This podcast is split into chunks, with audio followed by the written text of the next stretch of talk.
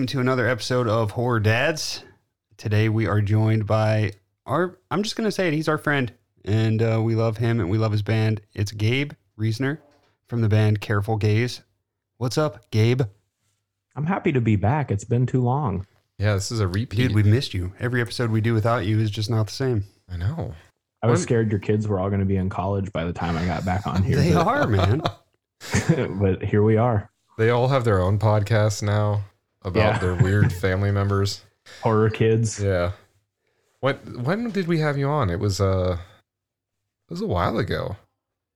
Yeah, it probably wasn't as long as it feels like. It was probably like early 21 or something. Yeah. Yeah. What have you been up to, man? You guys have a uh, album release coming, what, next week? Oh, yeah. Yeah. I've been making rock, rock music out on the open road and uh, listening to horror dads. And the, basically, no matter what I strive to do, I will never make anything that goes harder than the horror dads theme and intro. Um, and I've just accepted that at this point in my life. Yeah. The, the sooner you accept that, the uh, better off. yeah, you, you get on to making your own music at Yeah. that point. Yeah. it really does not matter if I'm doing household chores, if I'm running, if I'm just like sitting at work when when the drop hits for the horror dads theme, I will punch something. your fist will just explode in any direction from your body. It doesn't Yep. matter. Yep. I just become like a an NPC for a second and just lose my mind. Man. Just like Grand Theft Auto NPC. Yep. So Gabe, this is what your uh so you guys have how many EPs and this is your second full length, right? Yeah. So under the name Careful Gaze, since we started doing that in 2018, this will be our second full length. And we had one EP, and then we've done a bunch of standalone singles in between larger releases too. Yeah, and uh, Careful Gaze does have a Patreon, um, to which both Jamie and I are members. And as Thank members of that Patreon, we got early access to the album, so we've listened to the whole thing. It's fucking amazing. Um, gives me chills thinking about it. Gives me chills listening to it. So you want to talk a little bit about the album, what it's called, where people can find it when it's out? Yeah, definitely. Um, this album is, I want to say, a long time in the making. I don't know if that actually is true in the world of music, but we essentially started writing songs while we were still in lockdown, just in like a cold, damp basement uh, rehearsal space with just three of us. And that was in like early 2021. So we worked on it for about a year and a half. We wrote probably like 22 songs for it and, you know, cut it down until we had what we wanted. It's called Wrath Like Flowers Upon My Brow. And it comes out July 15th, 2022. It'll be everywhere on streaming. Uh, we've got a store online that has, you know, physical copies and cassettes if that's the stuff that you're into. But streaming obviously is the main place that people will be finding it. Yep, and we're going to be giving away a, a few copies of that. You don't know that, but uh, we're going to buy No. some and raffle them off uh, to our valued listeners. Nice. And if you like the show, uh, you'll like the band, and we're gonna we're gonna take the episode out with a track from that album. So Yeah, we did that last time. Yeah. Uh, big, big favorite. yeah, for sure. Um, and because Gabe is one, I think maybe the only like real professional musician that we're actually friends with at this point in life. Uh, our theme today is we're going to talk about horror scores and uh, sound soundtracks a little bit, uh, but mostly scores. So the sounds that accompany the scenes we see in horror. We're each going to pick five films that have great scores or soundtracks, and we're going to talk about those films. Uh, but before we do that, we're going to do some introductory stuff and catch up a little bit. Uh, so, do we want to do that before before we talk about our movies? Yeah. Mm-hmm. Yes, let's do it. Well, why don't we uh, let Gabe, our guest, go first? What have you been watching, Gabe? Anything anything new and exciting in the world of horror? I would like to be watching more things right now, um, but I've been pretty busy with the album. But I did have a chance to go see Black Phone. Oh shit! Whoa. Yeah, what'd you think? I liked it a lot. That's what we've heard. The consensus has been like two thumbs up from everybody. Yeah, I, in a strange way, I almost felt like it was like in the same universe as Joaquin Phoenix's Joker. Hmm. Really? Uh, yeah, like the Is there any ti the- like any the production tie? antagonist of the film just is it felt very similar to me. Like Huh. I felt like Ethan Hawke was Joaquin Phoenix. Cool. Uh, but no, I liked it. I thought it had a really good vibe to it. Um, you know, they when they're focusing on the the kids and their the friendships and everything and the sibling relationships, it all it's just they definitely manipulate your emotions in that film a lot. And uh, you really care about the characters. And I, I thought it was a maybe it wasn't like necessarily groundbreaking, but I thought it was a interesting movie from beginning to end and i had fun seeing it in theaters and there were way more interesting horror trailers than i, I expected that there would be um, Oh, during the movie? in front of them Yeah, yeah, yeah. I uh those are the kind of movies that make me cry, quite honestly, because I get like real invested in character development and really emotional. Uh so yeah, I can't wait to check that out. We got to get to that, Mhm. Jamie. Yeah, dude. I it's just you know getting in the fucking movies these days. Um so something Jamie and I both have been watching this is a segment we do on our Patreon. It's called Never Seen It. So we have our patrons vote and uh last month in June our patrons voted on a movie that I nominated called Mad Mad God, which was a really disgusting stop motion animation film. Um, and uh, it it's on Shudder. It's been in production for like 30 years, and uh, it's really fucking weird. There's no storyline. There's no. Uh, th- there are characters that have somewhat of a point, but it's really just the whole movie is basically like discord. It's a story of this guy's. Uh, I don't know what he is, an assassin or something, and it's about his descent into hell. And Yeah. uh, you kind of watch him uh, descend these different levels, and uh, then he- you're in hell. Yeah, you're in hell, Yeah, and you're you- just yeah. you feel claustrophobic, confined by the most disgusting imagery you've ever seen. I, di- I, I didn't even finish it. It was just so repulsive. Yeah, it's tough to watch. Um, I mean, it's great. It's a fucking achievement yeah, of stop motion animation and just everything. But oh my god, it took thir- did you say it took 30 years yeah. Yeah, he's um, been working on it for thirty years. I can't. The guy's name escapes me.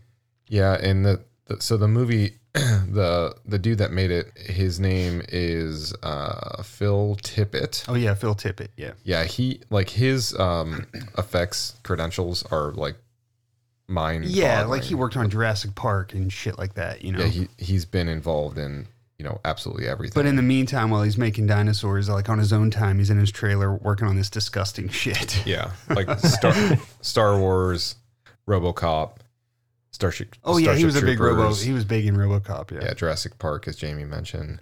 was So- he responsible for the turning the cop into like the the bullet riddled man I'm sure he Pro- was. Probably, yeah. uh, he also did Piranha. I do the love effects for RoboCop. Piranha. so much. Yeah.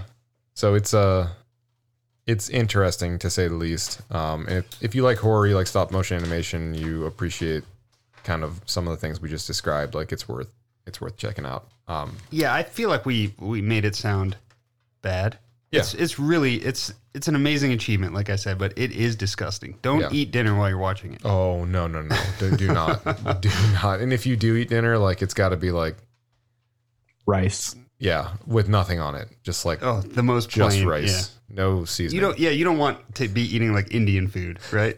Gabe was right there with that. He's like rice, Yeah. rice, and he's right. Uh, safe rice is pretty much safe for most situations Yeah, very safe bet. And then I also have been watching the Creep Show uh, television show. oh, you have? Yeah. What the new seasons? Uh, no, so I realized I was looking at it today, and I was like, how many seasons are there now?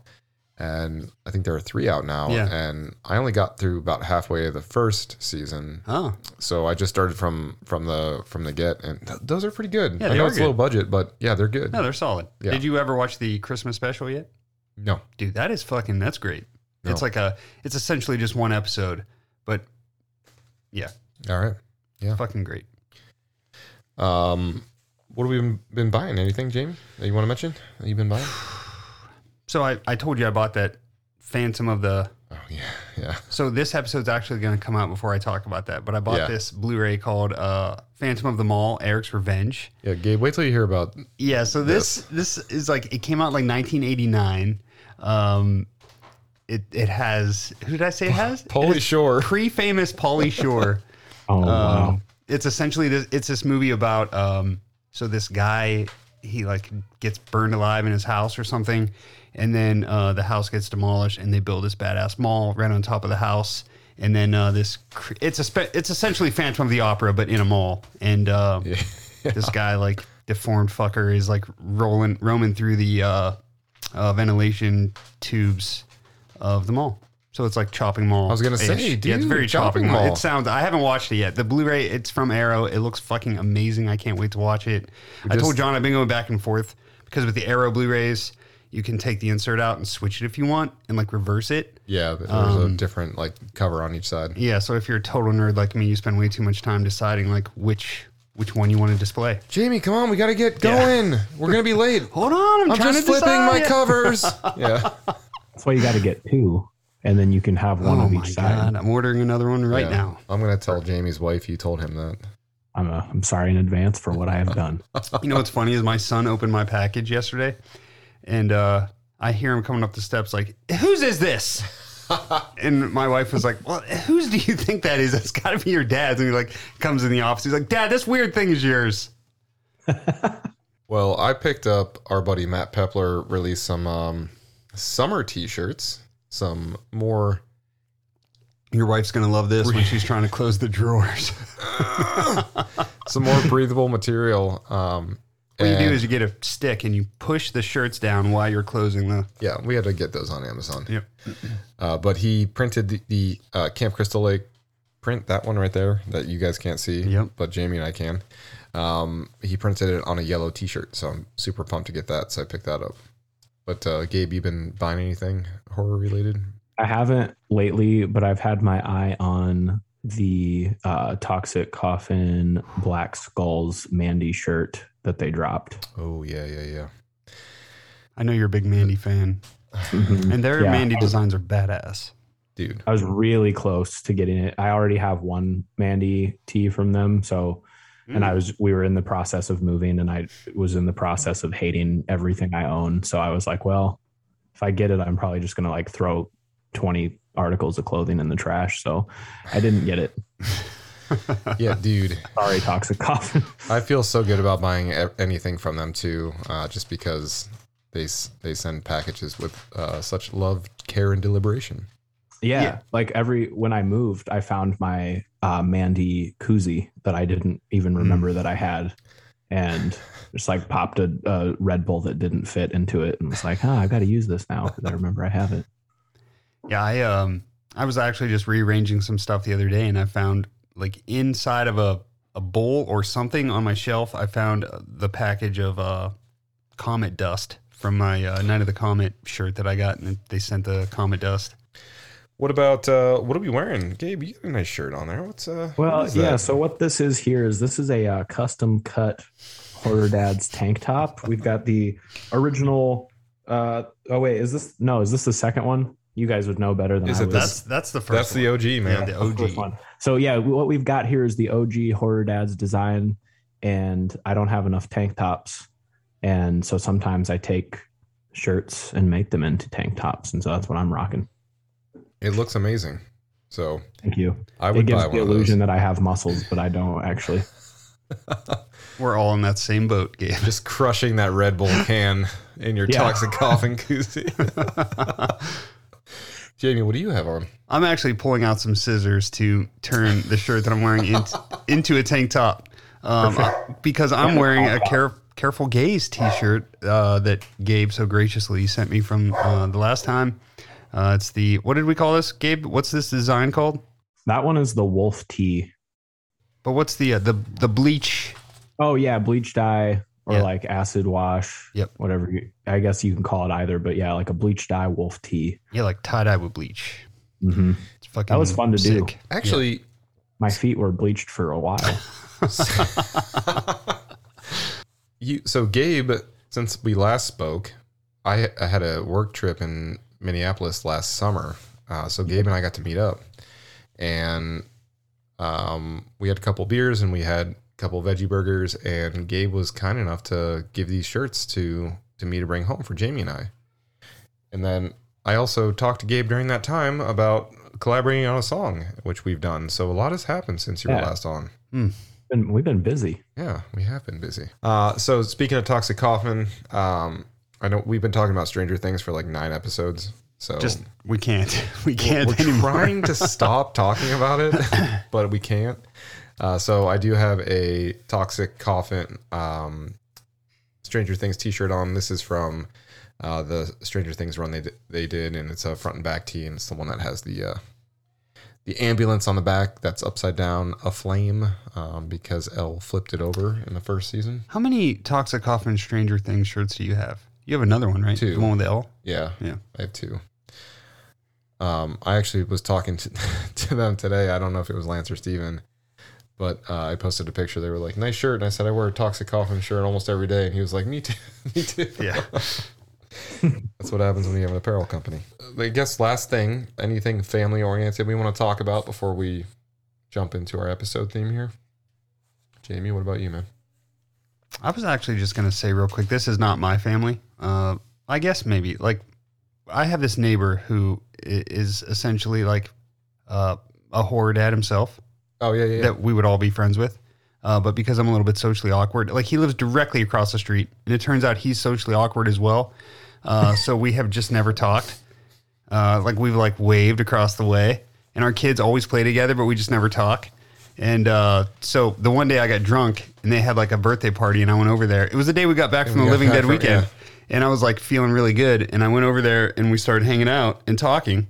And uh, I dropped him like a horror dad's like a card because I had a bunch in my pocket from the uh, convention, and uh, we become like really good friends. And uh, the other day we went over there on Fourth of July, and they like they have like these hatchets or axes that they like throw, and they like make this like cornhole game out of them, kind of.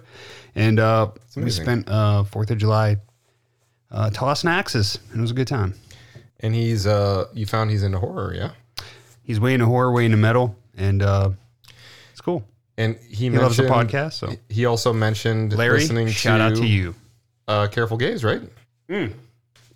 He did. He listened to the Careful Gaze episode, and uh, he said at the end he was like, it was exactly like because he's like a metal guy, like only listens to metal. You know what I mean? Like doesn't listen to post hardcore.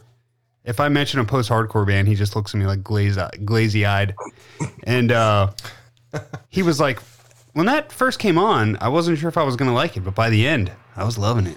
I thought I would plug plug a music related event um, related to my kids and horror all simultaneously.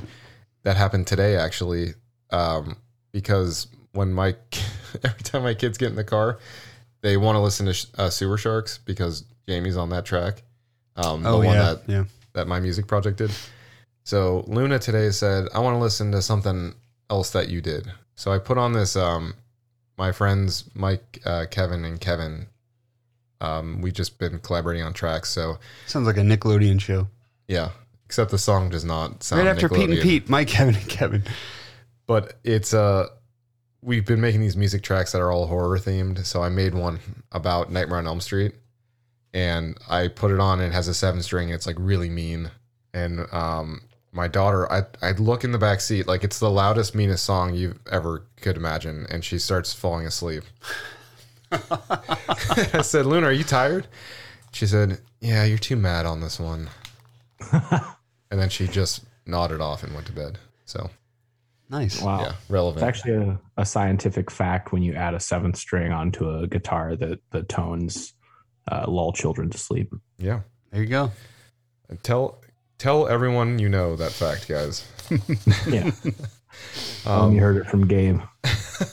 uh, Gabe, you got anything uh, family oriented? I know you don't have kids yet, but Yeah, so it's I don't have a family, but I do have a family story. Um, all right, let's hear it. I was, and I think John, or yeah, yeah, John, you, I think it was you that commented on it.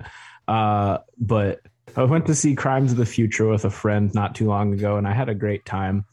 And the one strange thing that happened is about halfway through the, the movie, there is a scene where someone is being sewn together in some way. And uh, all of a sudden I see a mother and child enter the theater down the aisle. And they're just kind of standing there watching this unfold. And I'm like, well, this is one, not a movie I'd bring my kid to, Crimes of the Future, uh, and two, a, a, weird time to walk into this movie. And they stand there for maybe like 15 seconds, and then the mom just goes, "Excuse me," across the theater, and like nobody does anything at first because we're just trying to watch this. And then again, she's like, "Excuse me, is this Jurassic World?" And someone was like, "No." And then she watched it for like another 15 seconds or so with her kid, and then walked out and yeah. That was honestly the highlight of the film for me. yeah. Uh, so this is actually a great time to plug your uh, Letterboxd uh, account, Gabe, because you posted this amazing Letterboxd review. Oh, dude! It just had us all dying laughing. Yeah, oh, yeah, that's what it was. It was yeah. Letterboxd. We were dying laughing so hard. I don't usually write Letterboxd reviews, but when I do, it's because I know that I have something important to say. Otherwise, I just get in like it's an obligation, and I'm like, ah, House of yeah. Gucci, two and a half stars, fine. uh, so, what did you think of Crimes of the Future? I liked it. Um, without without giving anything away, I feel like it ended in a weird place. Mm. Um, but I liked it overall. I, I mean, it had me engaged the whole time. Yeah, I think the end of your Letterboxd review was like then then I was really confused, but not by the family, by the end of the movie. my my friend that I saw it with, we both walked out. We were like, "Was that? Were you? Did you think there was an hour left?" and I was like, "Yeah, I definitely thought there was like an hour left." Uh, but I mean, overall, good film. I feel like the the grossness of it was overhyped a little bit. Yeah, yeah. Like, it, like you will walk out and fucking die. And like neither of those things happened to me. Little do you know, you actually saw Jurassic World. oh, yeah. the way you find out is I'm like, yeah, I just feel like Chris Pratt, he, he really didn't just convey the emotion that I felt like was needed. oh, man. Couple quick plugs. Um, we don't have any new patrons, but if you would like to become a new patron, you're welcome to do so over at patreon.com slash horror dads. We've got a $5 tier and a $10 tier, or you could head to patreon.com slash careful gaze and become a patron there for bonus content and um, live shows, live recordings, acoustic sets, covers. Uh, the Careful Gaze Patreon is, uh, I'm not a patron of a lot of, uh, of potential channels, but definitely a patron there. Will be for life. It's a great, uh, great use of a couple bucks per month. Yeah, I think we said this before. Like, whatever I'm a Patreon member of, like, I'm just until no, Patreon like, yeah. is gone, like, yeah. I'm just paying yeah. it. yep. So, um, the other thing I want to mention too, we do have some merch available. We have uh, tank tops or shirts you can cut into tank tops available over at horrordads.com. We've got a full merch store there. So you can check things out if you'd like and follow us on social on all of the platforms at Horror Dads, but Instagram's really our, our primary channel. So we did not do a, a full interview with Gabe here because this is a, a repeat customer. So Gabe has been on the show and legitimately has become, as Jamie mentioned, an actual friend of ours. But we had him on the show, episode 33 on uh, March 29th of 2021. So if you want to head back and check that one out, uh, we talked to Gabe for a couple hours um, and got to know a lot more about you know his life, his relationship with horror. So you can jump back to that and check that out if you want. But today we're going to talk about horror film scores, horror film um, soundtracks, and how sound interacts with uh, visuals. And without further ado, you guys want to get into that? Let's do it. Let's do it. Let's get at it. Gabe, you are our guest. So we're going to cover 15 films. Whew. Whew. So uh, everyone, make sure you're hydrated. Grab a sleeping bag. I have a Michelob Ultra. I've got a gluten-free hard seltzer, and it sucks. It's, it's also basically water. Um, so we're gonna we're gonna get going. So Gabe, you're our guest. So why don't you go with your number five, man? All right. this is the first time I've actually put thought into ranking these specifically. I okay. think I'm gonna say Silent Hill. Honey, sometimes when you go to sleep, you go on a little walk, and sometimes you talk about a place. I don't remember. That's why we're gonna go there, so you can remember.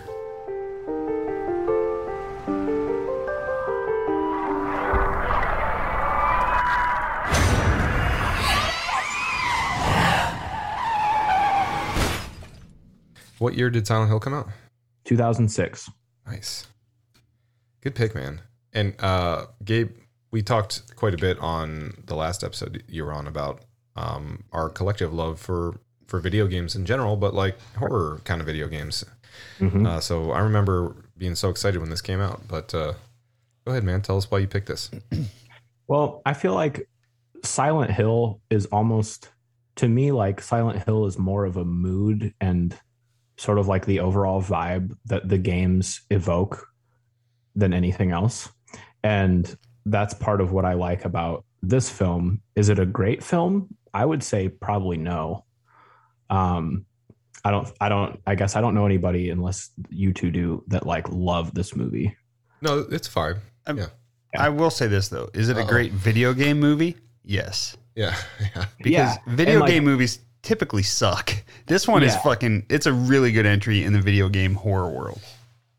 Uh, I think that, I mean, obviously, it's a lot better than the second Silent Hill movie. Yes. Um, that one, when my wife and I were dating, I was like, "Hey, you want to go to a movie?" And we went and saw Silent Hill Revelation 3D.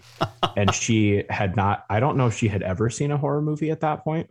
Uh, Uh, so she was just under a coat the whole time. And I was Just like, pissed. "Wow, Pyramid Head's good." Isn't it cool when Pyramid Head bangs the legs that are connected to just another pair of legs? oh my god. Yeah. Uh, but yeah, I w- for this movie, the first Silent Hill movie, 2006, I feel like it's the soundtrack is and the score is very true to the games, partially because it pretty much literally is the music from the games. Yeah. Um, it's very nostalgic and and very melancholy. A lot of I feel like when I think of Silent Hill, I think of kind of that like dreamy, sad piano tone that just kind of makes you feel like you've lost everyone you've loved in a fog and you'll never find them again. Yeah, it's very Yeah, dude. sad. And that's what the game is, really. Yeah. Yeah. yeah. And you're in a mean, it's fog, like you're lost, and you're trying to find someone you love. Interspersed with moments of like nine inch nails yelling at you. Yeah. Yeah. the thing that I think is funny about the soundtrack is that uh, it is entirely music from the games by Akira Yamaoka or Yamaoka. Um, but there's just a random Johnny Cash song and like at one point in the movie, like Ring of Fire just comes on and it just feels like super out of place. And that's probably, that was probably the point. But I just thought that that was a funny thing to note. You know what I'm gonna say it now? This movie's genius. yeah i feel like overall like not not a whole lot to say on it besides it really just captures the essence of the games and um, some tracks were identical to the in-game version of the song and some of them were recreated entirely but were along the same lines. The stuff that they have that has like vocals in it for the credits and stuff I, th- I think those songs are also really cool. So yeah just a good vibe i think if it had different music. If it hadn't been music from the games or by the same person it probably would have been not as good of a movie. I, I just feel like uh, it would be really hard to pay to pay homage to something that so many people have such like a cult opinion over. Mhm. Uh, Yeah. But yeah, I agree with you, man. Like I feel like when it comes to like video game movies, that this is a really well done video game movie. Yeah. So in particular, because my favorite Silent Hill was part two. Um, The I think yours as well. Not the- yeah, not the the game. movie, no, no, no, not the movie. The game. Um, to, to clarify, I, th- I think you agree with that, right, John? 100%, Um, yeah. The first one was great, but the second one is really like where, like, that's where my heart is when I talk about Silent Hill. I played two before I played one. Yeah, and Is that um, the one where Pyramid Head is introduced? yes, Yeah, that's that- the one where Pyramid Head is banging the legs, like John Yeah. referenced. I, I by the way, just to clarify, I wasn't being weird when I said that. Like that's an That actual really- thing yeah. that happens in the game. It's like a leg. You're in a closet, legs. right? And you're watching it happen. yeah. Yes. Uh, but but I feel like this movie is essentially Silent Hill 2, and that's why I love it so much. yeah. Yeah. Great pick, man. Yeah. Very good Thank you. pick. So, Jamie, how about I go next so Yeah. that way you can end end things? Does that sound good? Okay, sure. All right. I'm gonna go totally different route. Also, 2006. You said that came out. Yes. I saw that in the theater with my wife. I saw it in the theater as well with friends, no wife. Happily single at the time. Still, Gabe and I are When I say happily single, our wives married. It was probably like sadly single. Um, all right, so I'm going back to 1981 to a film directed by Joe Giannone called Madman.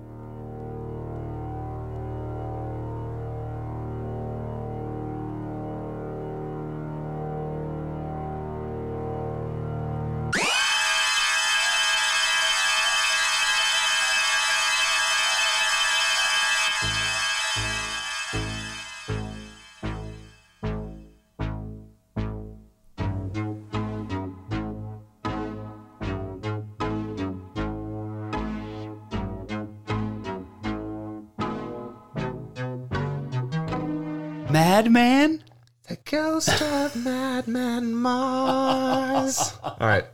Now stick with me. Just stick with me, okay? So this film's starring Gaylen Ross. To- And to, You might be the only person Okay, on earth to just put this on. your- hold on a second. Before I start explaining, we intentionally avoided several films. Yeah. Like we could have 15 John Carpenter movies on Sure. here and go home happy, right? Yeah. So we're we're trying to avoid the obvious. And some of us are digging a little deeper than others, such as myself on my fifth pick. deep. All right, just hang on and listen. So What's your next one? Slaughterhouse? Hey, how do you know? Starring Gaylen Ross, Tony Nunziata, and Harriet Bass. And this is about a legendary psychopathic murderer who stalks a summer camp in the middle of winter. It's actually like November, which is really weird. Because It, it is weird. that opening this sequence, movie's they're weird. wearing coats. Yeah. So let's talk a little bit about that opening sequence, okay? You've got your boy TP, TP. His, name- his name's TP, and he's one of the counselors. And he's like, it it weaves from this like. All right, before we talk about that, what we're really here to talk about is the introduction, okay? Which is literally the best part of the movie. The intro is the best part of the movie because of the song. You like it starts where you have this like overwhelming string just like blast you out of a cannon and you're like sonic overload and then this like deeply synthetic like jungle jam starts to like come out of the woods and you're like what's happening here? And you find yourself you're just before you know it you're bobbing your head. Literally like i dare all of you to put on a madman and tell me you're not bobbing your head during the intro okay? Then the strings like as you finally you, you fall into this little cadence you're bobbing your head to this intro song and then these strings like start like stabbing you and you're feeling a little uncomfortable Right. and then um, for the rest of the night and the rest of your life you're humming this song Mm-hmm. and they do so the 45 second introduction is better than the, the whole movie Yeah. i'll just say that Yeah. but that intro weaves into TP telling his ridiculous um his ridiculous like campfire story. That man is ridiculous. Well, so TP's the one the young guy telling the story. And then you have Oh, yeah. Yeah. Yeah. Max who's like why is this person around anyone under the age of 20? Like because he should be in handcuffs with that haircut and that mustache, right? so Max jumps in and he starts to talk about this story of Madman Marz, who killed his whole family with an axe. He was then hit with an axe. He didn't die. He was convicted to death and was tried and had like a public hanging, which went wrong. He broke free from the noose, ran off in the woods, and now you're left to deal with Madman Marz. And then you've got this other like character who's sitting there like listening to the campfire story named Richie, who's a douche, and he throws a rock into the house that they're talking about, and he's like, "Madman Marz, come get us, Madman Marz!" Like that's really Yeah. how he's yelling. Yeah. And uh, Max is like, "Hey, Richie, Easy keep now." it down." Yeah. so, um, but the the score to this film was done by Steve Horelick, and this guy, by the way, like is legit professional musician. He's gone on to do like amazing contributions to film and TV. I think he did like the um, he was responsible for all the Reading Rainbow, um, like which is one of the most famous like Yeah. pub- public you know educational Hmm. shows. And I I was reading he has credits to over 350 different episodes of various television shows.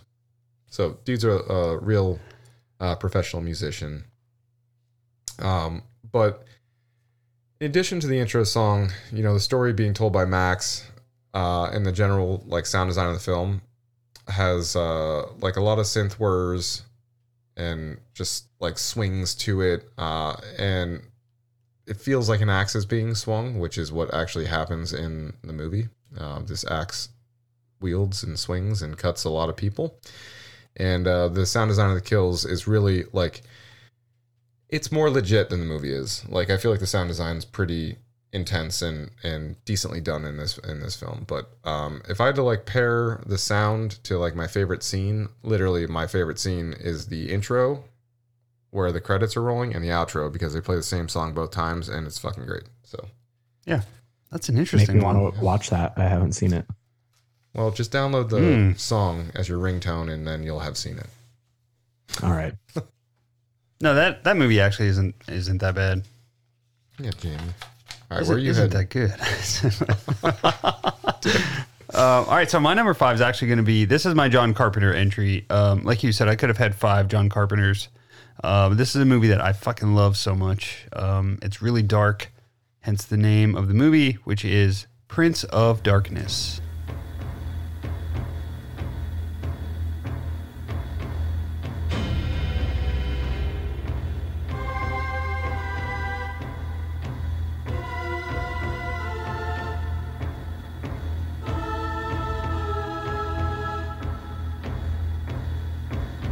Anyone in close proximity has the same dream.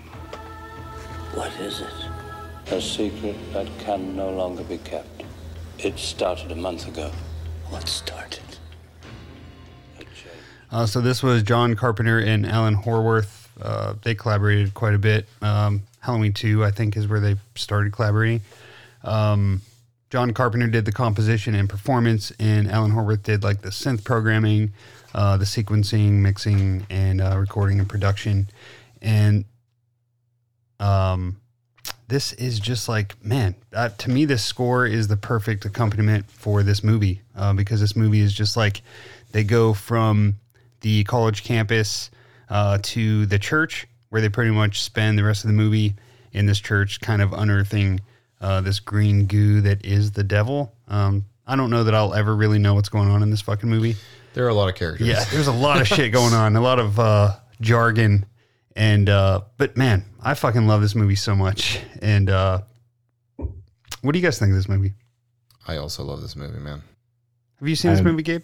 I'm ashamed to say it's on my list, but I haven't seen it. I, I feel like that's not an uncommon thing. No, Um, this is this was one I didn't have a great relationship with because it's long. I feel like it's long. There is a lot to follow. So like if you're gonna watch it distractedly, um, there's a lot to miss. But this movie's scary. Like it has some really uh, intense looking scenes. Uh, I There's know. a, really scary scene with Alice Cooper oh, yeah, in dude. the alleyway. He Yeah, looks ridiculous. Yeah. In that parking lot scene too. I think we talked about this with the Alone in the Dark guys when we had when Yeah. we were on their show. yes, because we talked about 80s 80s horror and that was the scene i picked was that parking lot scene and like the head disappears and there's like Dude, bugs and bugs, shit like yeah. oh, dude yeah this this movie's great it's scary and the score it rips yeah it's really it's really well done it really does. Um, this is one of the scores I'll put on just like while I'm working and uh, just like put it on. It's really like super synth heavy, like all of the John Carpenter stuff. Uh, really dark, and it's it's got like a driving theme throughout pretty much the whole movie. So it's just super familiar the whole time. Yeah. I love this one. all right well gabe we can volley back to you buddy for your number four For my number four, we're going to go to 2002 for the film 28 Days Later. So who are you? Wake up today in hospital. Wake up and I'm, I'm hallucinating. I've got some bad news. They're infected. Infected. What? Infected with what? Oh, I shouldn't have done that. It's The blood. There's something in the blood. Yeah, I know you're a huge fan of this movie. and Yeah, it's honestly, it's up there, not just like horror, but like up there in some of one of my favorite films, probably that I've seen. Um, tw- I feel like everybody kind of knows what 28 Days Later is about. Um, but if you've watched The Walking Dead, I feel like they kind of stole a lot of 28 Days Later. yeah. Uh, but basically, yeah, naked man wakes up in a hospital and puts some clothes on and realizes that a, a zombie apocalypse has fucked the world, uh, or at least the area that he's in, and walks around, meets up with a group of people. And I feel like this movie one thing I like about it is that it didn't necessarily go the places that I thought it was going to go uh, knowing that it was like a zombie apocalypse film. I feel like it feels very much like an indie film. Yeah. Um, and I don't remember. Have you guys ever talked about like the production, uh, how they used like weird digital cameras? No, I Um, don't think we ever like went in depth on this movie. no, no, no. Go ahead, man. Well, I just think it's interesting, like the way they shot it. They used some like lower grade cameras um, to give it kind of like that grungy look, um, and and so there's some weird like frame rate stuff. There's some weird stuff with quality, like the quality changes during certain scenes, and I just feel like everything they did with it is like a very practical but like intentional way to to give it that early 2000s just like really grungy feel like it feels like you're watching a, a music video almost with like a really long plot around it Yeah. And the score is so dramatic and it accompanies what really is a very emotional film. And Mhm. I don't know what the budget was for this movie, but I feel like they did a whole lot with um, what they had. eight it- million Eight million, yeah. I mean, this feels like a twenty million dollar movie, quite honestly, because Yeah. of the the amount of play, the just the scene, the sets alone, and then Yeah. being that like bunker toward the end, like right that doesn't feel like a lot of money given the product we got. Um, but yeah, the the score really is. It's very heavy. It's very emotional, and it's uh it it, it hits you in the feels for sure.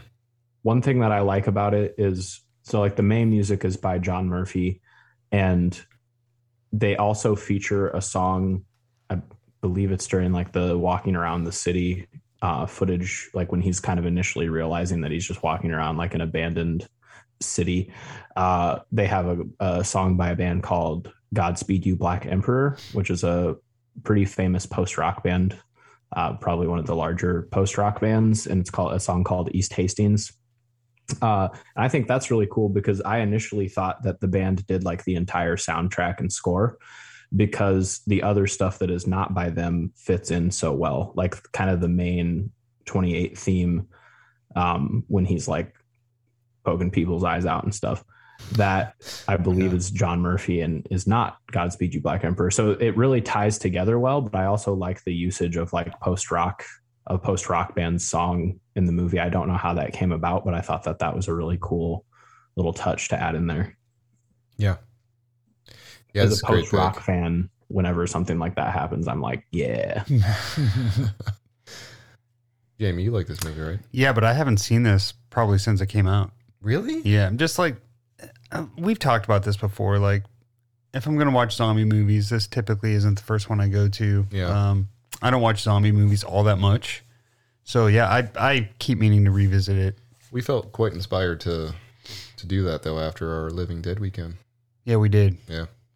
I feel like I don't all I also don't really care for zombie movies that much or watch that many, but it would probably be if I had to pick two quick, like it would be like this one and the original Dawn of the Dead. Yeah, They're my favorites. Yeah. That's the convention we went to was uh, in the Monroeville Mall where that was filmed actually. Oh, Dawn that's so Dead. cool. Yeah. It so was, dude, it was. I went into it like I don't know. I don't love zombies, and then like by the end, I was like zombie, zombie, zombie. I was By all the in. end, you're you're taking off in a helicopter from the roof. It's like, Well, oh, we uh, got do to you have a see- crowbar we could pull a brick out with and take Yeah. it with us. Yeah. So Tom Savini was doing he was doing like photo shoots where he would recreate the scene where he's in like the sidecar of the motorcycle in the mall, like chopping zombies' heads off with the machete. And you could pay like two hundred bucks to go up and he would like it would look like he was chopping your head off with a machete. And we didn't do that, but we walked by it and we got to see him like on the sidecar, like smiling, and it was just like, this is amazing. Dude, he was just happy to be Yeah. there. Also, Also, if like you were that line's staring at a really long. line of like 20 grand Yeah, of people, right. like I would be smiling The too. line was so fucking long, Wow, two hundred Yeah. bucks, huh? dude. yeah.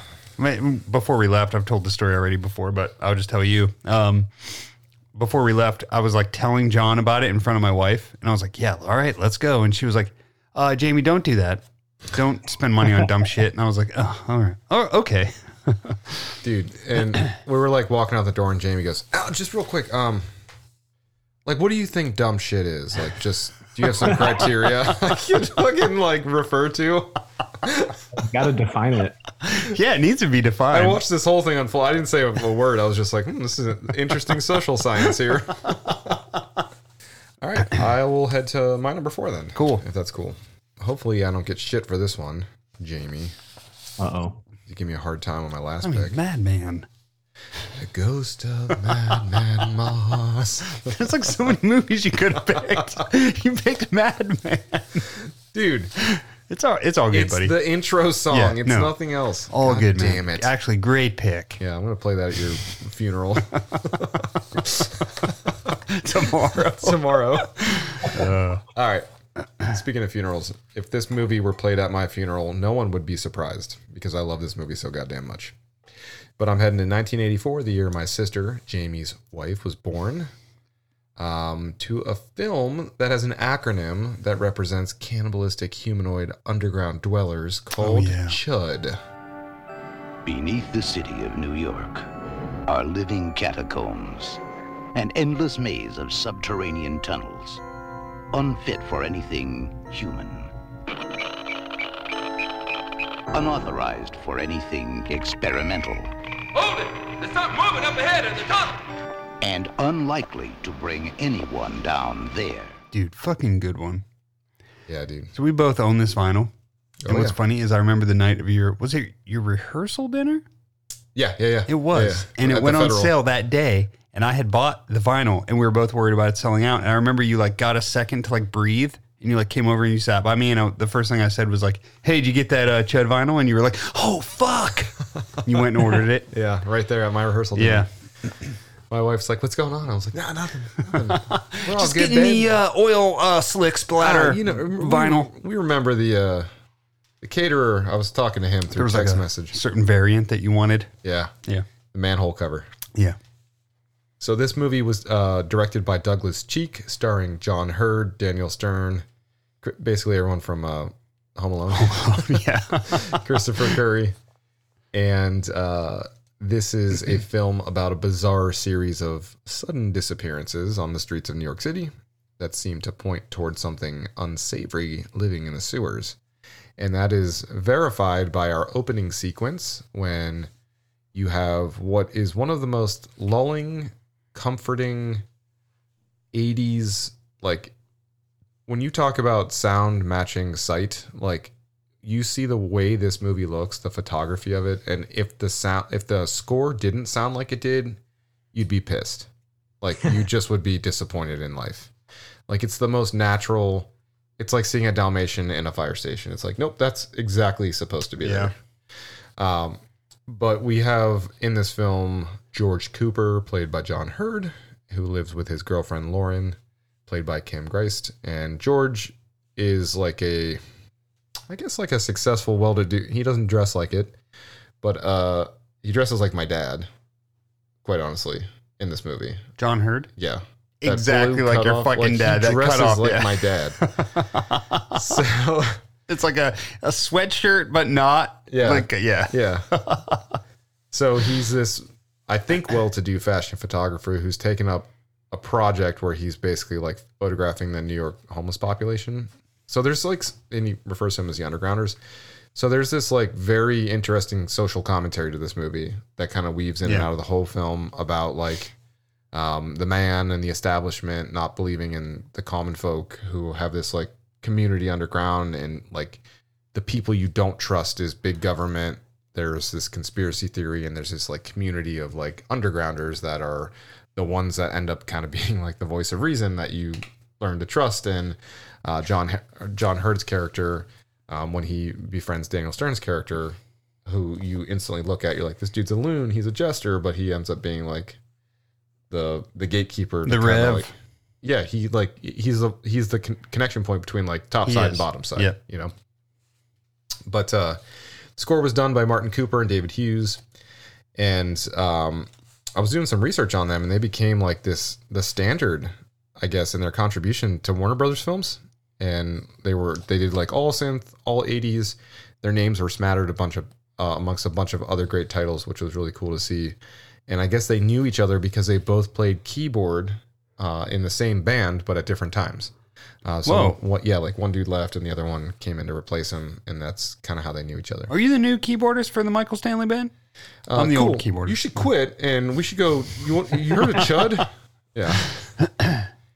But uh, I guess like as is the obvious thing, um, the time that you're introduced to the to the music within a film is typically in the introduction, right? Yeah. So I I was talking about that hook of the theme that happens like and like that just happens so frequently throughout the film and it almost becomes like a comfort and certain like street related scenes like this is very like gritty New York City street trashy kind of uh, Very vibe trashy. to the film yeah Very dirty. yeah, very grungy and dirty Yeah. and gritty, and that you start to associate like those scenes with this theme song because it kind of like weaves in and out throughout the uh throughout the film. And honestly, that hook, dude, it's like it's contagious. Um, this is one of those vinyls that like I I own a lot of horror vinyls and. There are a few of them like I'll actually just listen to while making breakfast, and this is one of them. Like I actually legitimately love uh, the score to this film. Um, and as I mentioned, the film's super gritty, super dirty, super raw. And the production of the score feels the same way, uh, which I think is fantastic and appropriate, and it pairs super well. So that's my number four. Yeah, I love this one, man. Good one. Chud. Uh, Gabe, do you have you seen this movie? I think I saw half of it while I was staying the night at a friend's house where I was like, I don't think I get to watch this kind of stuff normally. I was like kind of in and out of it. Um, so I'm gonna probably say no would be a better answer, but I've seen I've seen parts of it. It's currently on Shudder, and I think you would dig this movie, man. Also, I would have loved to have seen this movie at a sleepover. I watched that uh, the first time I watched RoboCop was at a sleepover when I was eight years old. Amazing, yeah. Jesus I, I Christ, saw man. Gremlins for the first time at a sleepover, so that was like perfect. Nice, yeah. That's Nowhere near Christmas. That's where I saw the Burbs for the first time. Whoa, yeah. Jamie saw Mad God the first time when he slept Mhm. over uh, Mm. my house. My wife doesn't let me watch stop motion animation. That's 30 years old. Uh, All right, man. Where are you going for number four, James? all right, so my number four is tough. Got a, a big list here. I'm gonna go with um, trick or treat. Trick or treat. Yeah, don't don't, don't go trick or fuck- treat. Almost fucked up there.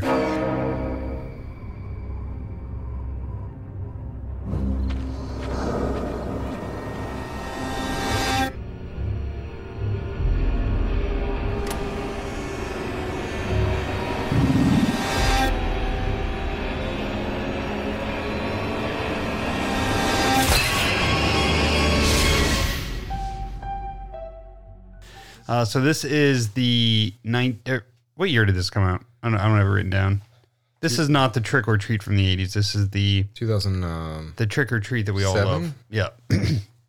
uh, so this score was done by Douglas Pipes, and uh, this is Douglas Pipes also did Monster House. Um, and this is like this is one of the scores, the few scores um, that we're going to talk about probably that is a, done by a full orchestra. This was a 65 piece orchestra symphony. Um, the orchestrator was John Call. I think there was another one as well. They also used a choir at parts. Uh, Michael Dougherty gave Pipes like he gave him feedback on different cues that he wanted. He was there for the whole recording session, which took place over two days.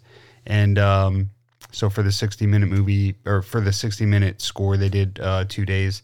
And this is just like this screams Halloween, and they nailed it because like the different cues that they like when I listen to this score, I can like see the characters and stuff. You know what I mean? Yeah. It, it could be that I've seen this movie just too many times, but like probably, uh, but probably the other the other way too. A little bit, yeah. yeah, it's like they created uh, the score for the different characters and the different scenes and the different, um, you know, it's an anthology, so there's different stories going on. To like when you listen to it, you can hear and and uh, like see the different stories in your mind, and I just feel like they fucking nailed it. And uh, for you to orchestrate an entire symphony around a movie and then it just fits so fucking well is just so impressive. But uh, that's why these Yeah. guys are like, you know, at the top of their fucking game. So just to clarify, this professional musician, his name is Pipes. Douglas Pipes. Yep. It could be a stage name. I hope it isn't. hope it isn't. Little baby pipes. yeah. But dude, the the the strings like during that intro, Yeah. like when the comic book piece is happening, it's Right. like that ring ding ding ding. It's And like you're being like- stabbed in Psycho almost. You and know? so this was the first vinyl that I bought uh, from Waxwork, and then just those different like, ah, yeah, yeah, yeah. ah, like just that shit is so fucking haunting, and like I just love when they add those fucking like voices into the the orchestration. I love it. We obviously adore this film. Uh, we're on the 68th, but yeah, we've mentioned it 68 times. Yeah. probably. well, but if you look it up online, there's some great photos of like what was really fun about this project was I would I would do research into the making of these scores. Yeah. and would look at photos. It was really cool, like looking at the photos of like Douglas Pipes, you know, just like working uh, Michael Dougherty there, overlooking everything. And it was uh, pretty interesting to see yeah. everyone in a room, just like watching the movie, essentially like scoring as it goes. You know.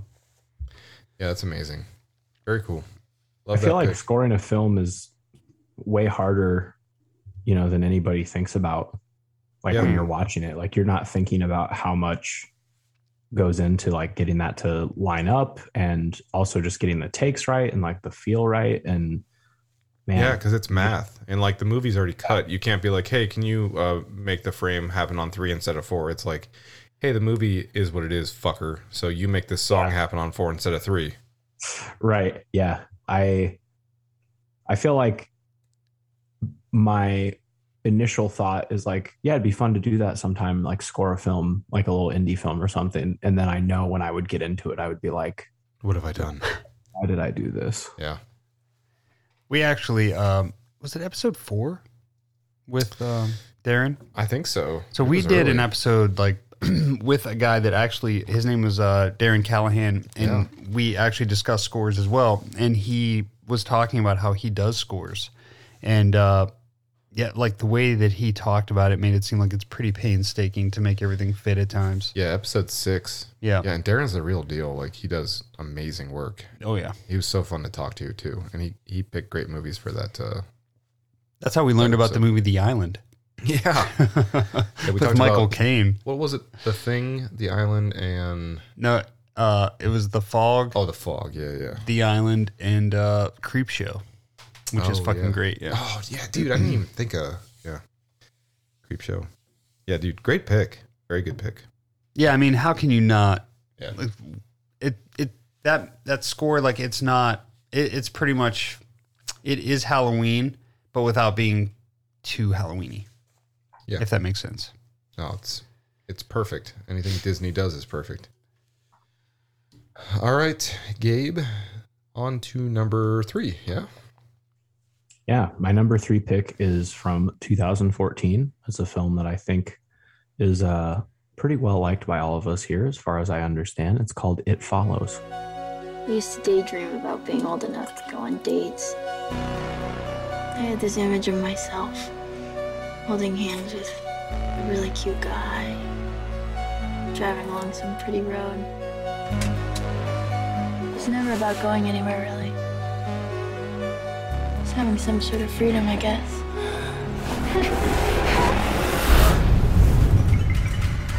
Jay, you awake?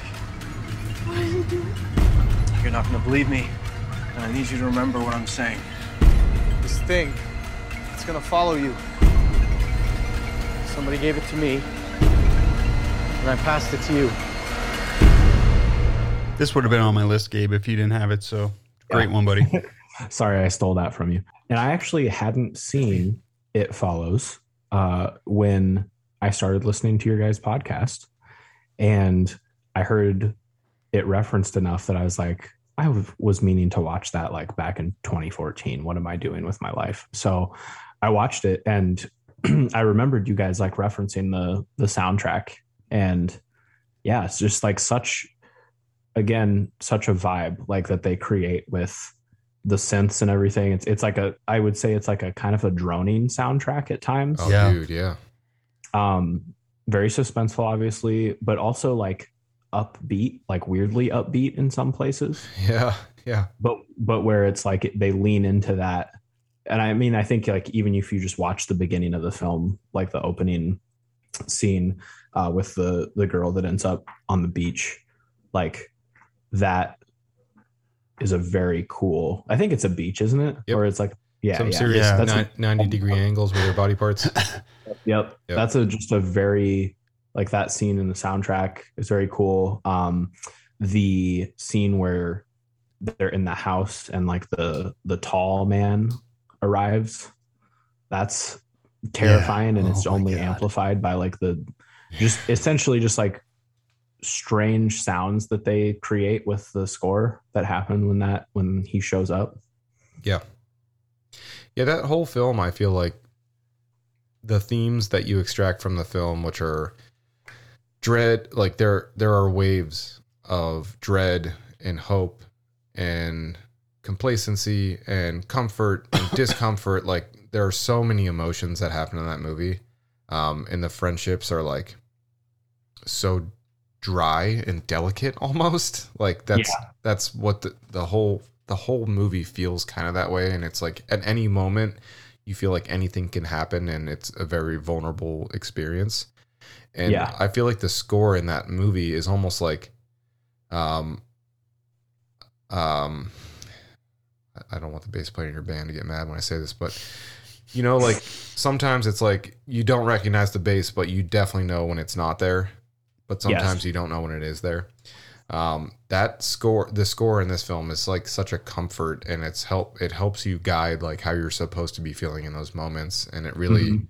again, when you when you think of like effectively marrying um, what you're looking at to what you're hearing, like they they just nail the absolute shit out of this. And there's some like John Carpenter inspiration is all over this. Uh, All yeah, over it. I feel like synth scores now are just Yeah. all influenced by John. By me, He set the uh, he set the Yep. tone. start I, smoking. I grow think this mustache. movie flows really well in every way. Like it, it doesn't. Some movies, obviously, some movies hit a point or points where you're you feel like you're taken out of it maybe a little bit. But I Yeah. never felt like that with this movie. Like it's it's like it's all on one very smooth track, and everything that the movie does, whether it's the soundtrack, the way it's shot, the way that the scenes go, like I feel like that's all working towards kind of just keeping it flowing and moving. And I mean, just the theme of it too, like it follows like the title is pretty much the plot synopsis. Like Yeah. Yeah, Yeah. just being followed the whole time. Like and you know, trying to essentially survive that and figure out do you pass it to someone else or do you just deal with it? Um the score was by done by uh rich vreeland who is better known as Disasterpeace. Yep. just like a electronic sort of ambient artist.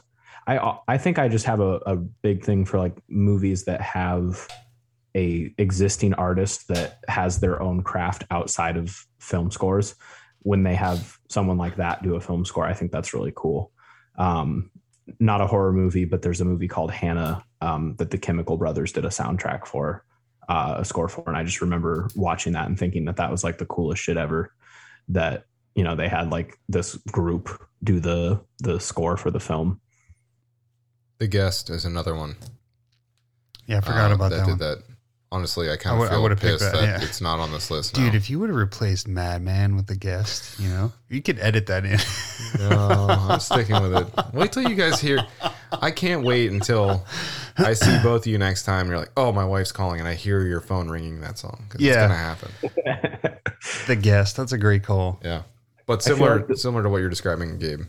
Um, the guest had a, a same sort of deal, like an artist that had a presence outside of film. You know, hmm And I think that helps when you listen to the soundtrack, if it's available on streaming or if you get a vinyl, it helps almost make that feel like you're you're listening to an album. You Yeah. know, because it's made by someone who typically makes albums. I agree with that 100% because when you put on Trick or Treat vinyl, there's moments where you're like, I'm watching a movie right now. You know what I mean? Like there's there's times where like uh, that vinyl is actually kind of tough to listen to at times because uh, it'll do um, it'll like you'll have those moments where it's really loud and really fucking impactful and powerful, and you know that someone's probably being killed, and then it'll go to like like whispers almost, and you're like, hmm, Yeah. Did the is my vinyl broke or? Yep. But no, it's it's playing. It's just that you know you're listening to a film. So yeah, Uh-huh. no, I totally get that. Yeah, dude, great pick. Absolutely great pick. Yeah, when you uh, proposed this prompt, I was like, this is definitely going to be a a film in discussion. Yeah. All right, Jamie. Um, if it's okay with you, I'm going to nominate another film from the '80s called The Madman Two. no, Fuck off. Madder Man.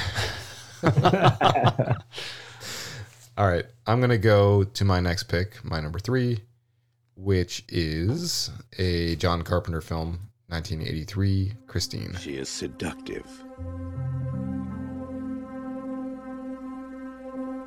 She is passionate. She is possessive. She is pure. Evil. She is Christine, a 1958 Plymouth Fury, possessed by hell. Ooh. Yeah. So, this film is about a nerdish boy who buys a car that has an evil mind of its own.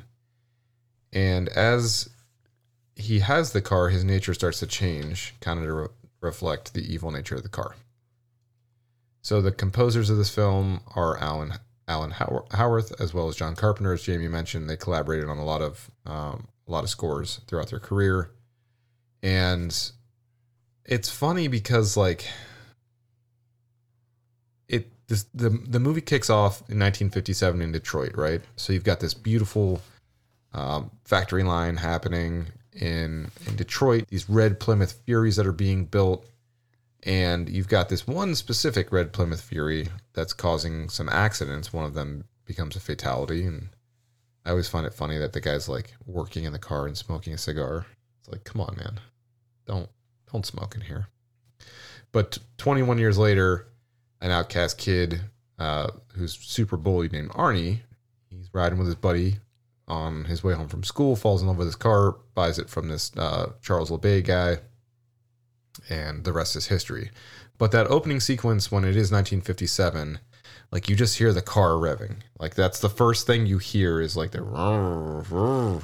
so the car's revving, and then instantly it goes into uh, George Thorogood's uh, "Bad to the Bones," and I feel like the thing this the the song this movie is best known for is that, uh, which is a little bit of a shame. Not that that's not a good track, but uh, it's got this amazing synth score that happens, and it's so haunting and it's so constant, and it's reflective of so many themes of the film, um, like loneliness and vulnerability and sadness and empathy and, and rage at times. And um, you get like the feeling of like the night drives and uh, how like the the synth like really accompanies those sequences really really well. And th- this is not anything like super inventive or new for Carpenter. Like there are a lot of his concepts are recycled Yeah. and reutilized, and he does it so effectively because the the photography of, of his films all have um, such consistency. But you know, he really strikes again using the same kind of sonic tones in a really really relevant way. But uh, the the song the the somber uh, the way the score is during the scene where Dennis has his injury, like when he's playing football Oh yeah. um, it's just like it punctuates that whole scene, and that's all Carpenter. And it it it like transitions into the hospital scene where Arnie's in there, like kind of checking on him, and that's really like the kind of tipping point of of the film. It's where Arnie's like, "All right, I've committed to being with Christine to being bad, and like you're injured now, and you were the only like point of reason, and now you're an injured point of reason, right?" Uh, so I always enjoy the sound uh, design around that part, but I also the bullies in this movie are such pricks that like you really want them to get their penance. Mm. Especially Moochie. These guys suck. Moochie when he gets like dropped off underneath that bridge, and he gets out of the car, and uh, there's that sequence where like he he jumps out, he's under the bridge, and he sees Christine like straight ahead, and he thinks Arnie's in the car, because by this point in time they had like already totally Fucked up. beating the, car, shit out of the car and it re- rebirthed itself. Um, and it the car like creeps around and again the sound design is so quiet and like you hear the car like crunching on gravel as it's going and it's playing this like doo-wop 1950s music so quietly Yeah. and you're just kind of like listening to it and then it kicks in um to the synth uh as it chases Moochie and eventually kills him and I always find it funny when Moochie like pulls a switchblade on the car and it's like what are you fucking gonna do with that uh, but yeah, so I had to go with Christine for a lot of those reasons, but that's my uh, my number three. Yeah, I think this is one of the better Carpenter scores, and I love the use of the stingers in this one. Like even when he, you know, when Arnie says, uh, like "show me," and it's like, meow. Oh, I just, I love it, man. It's just, I'm all in on on that, and the the chase scene where the car's on fire. Yeah. And oh, dude, just fucking. I mean, that's one of my favorite m- moments in our any boy from uh, Friday two, Friday two, yeah, Friday Thirteenth Part Two, Yeah, is in it. yeah, yeah. I love that movie. Yeah. Good pick. All right, so my number three is actually going to be another orchestral score. Uh, it's Poltergeist.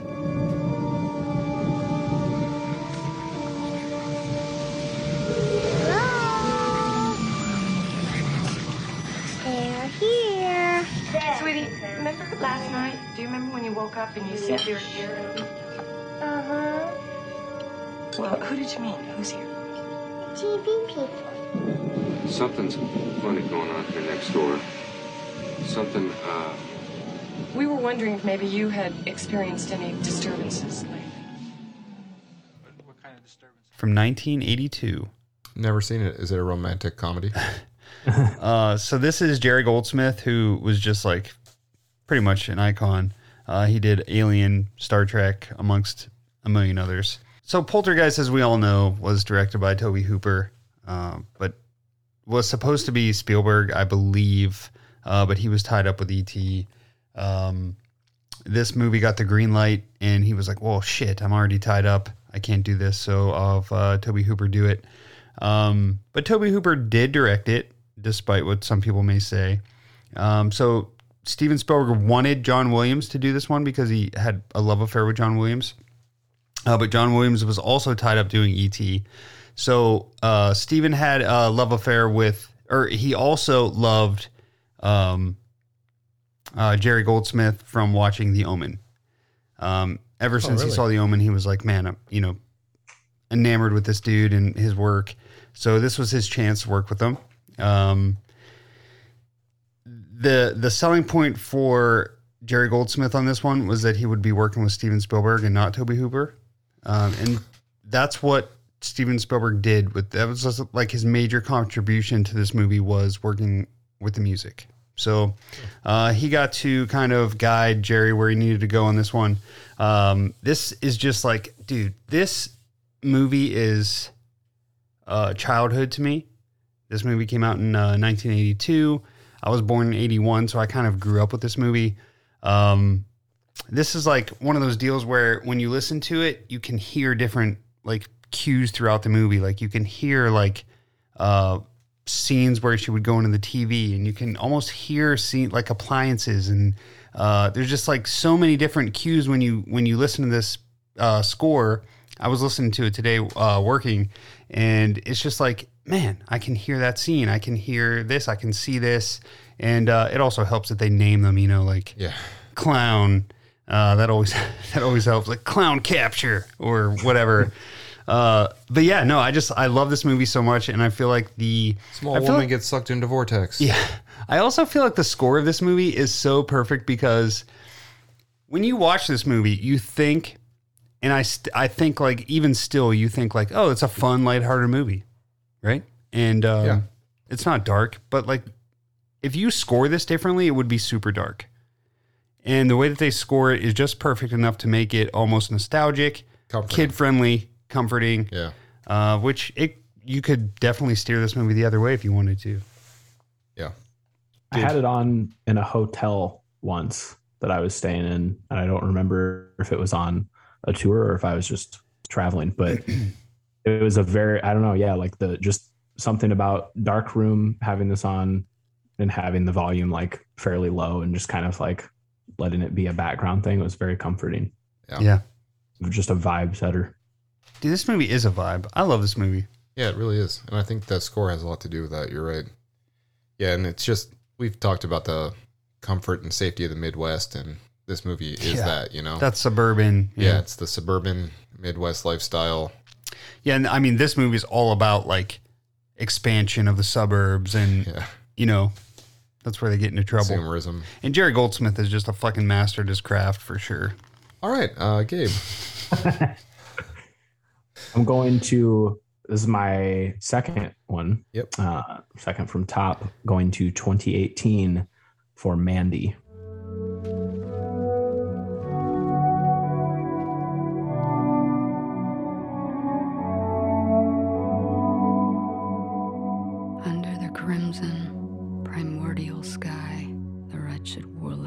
Reached into the dark embrace.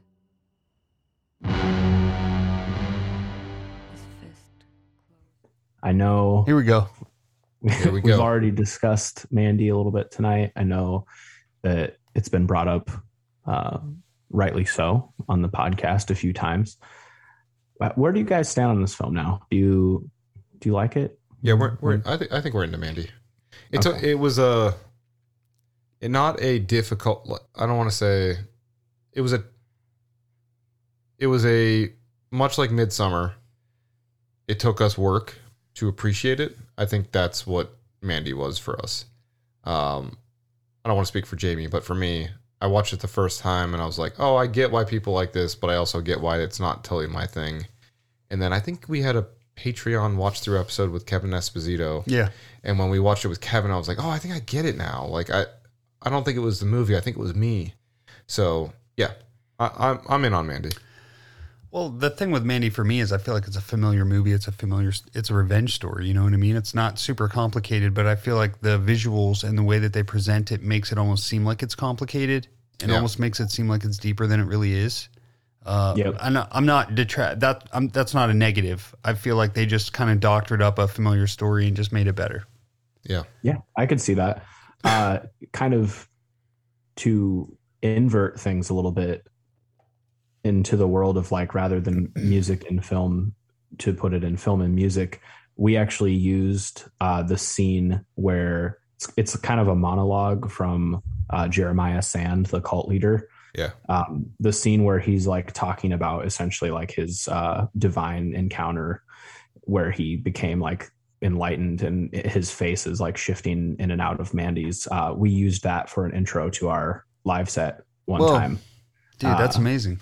That is yeah, amazing. I just chopped it up a little bit and like added a few things, and then we went into our song called uh, "Hate Coffin," and it was pretty sick. Um, and this actually, that scene and kind of like the style of it influenced me in how I wrote and produced uh, the interlude poem track on our new album that comes out soon um, called Flowers. So if you happen to listen to it and you hear the song Flowers, just know that it's a little bit influenced by Mandy in a, in a weird way.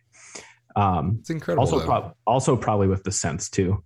Um, this is another synth heavy one, and I think I'm realizing as I as we're doing these that I'm really a sucker for just like essentially rock or synth influenced score. Yeah. I'm like, if it sounds like Conjuring, I don't want it. Uh, but if it's like some fucking synths or rock, let's go.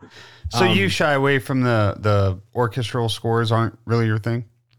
Yeah, I think, and I mean, like, obviously they all have their place and they can Sure. be done well. I think I've just, maybe it's just that I've been to so many like mid 2010s cheap horror films that just had like the dime of dozen orchestral orchestral track that soundtrack that I'm just like, no. Yeah. Yeah.